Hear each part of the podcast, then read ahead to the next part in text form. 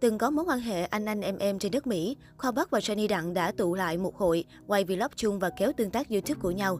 Được một cái, cả hai xóa sạch toàn bộ clip liên quan tới nhau. Phía Johnny Đặng tuyên bố không hài lòng với cách cư xử của Khoa Bắc. Phía Khoa Bắc bình thường im lặng trước scandal cũng chịu không nổi, mà đang status tố ngược lại tỷ phú Kim Cương.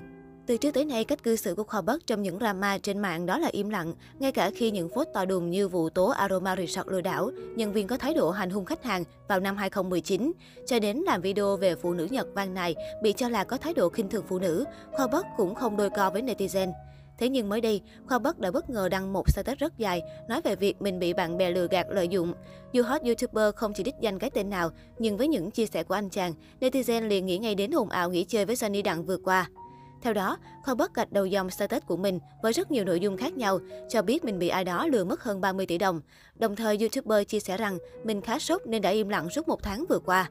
Trích đoạn chia sẻ của Khoa Bất nếu mấy ông bị một thằng bạn mới quen vô danh tiểu tốt nâng đỡ nó hết sức để nó nổi tiếng có được ngày hôm nay, bỏ tiền bạc hàng tỷ đồng đầu tư cho nó, xong nó lừa bạn mất 30 tỷ, rồi quay lại cắn mấy ông, kêu mấy ông lừa của nó một triệu đô thì mấy ông sẽ làm gì? Đối với tôi thì 30 tỷ để thấy bộ mặt thật của tiểu nhân thì quá rẻ. Vẫn câu nói quen thuộc mỗi khi tôi cây cú. 30 tỷ với bạn thì nó to thật, nhưng với mình như rác. Bán cả quan hệ bạn bè người thân chỉ để lấy lợi cho mình, đạt được mục đích của mình, lợi dụng bất kỳ ai gặp được miễn là người đó có danh tiếng, có tiền bạc, bao từ tiếng đến tiền rồi ăn cháo đá bát.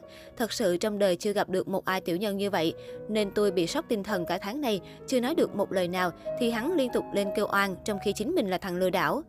Phải mất gần cả tháng tôi mới nhận ra trong chuyện này tôi sai, quá sai là đằng khác. Sai ở đây là tại sao tôi lại quá tin người, để bị lừa không chỉ một lần mà đến tận 3-4 lần.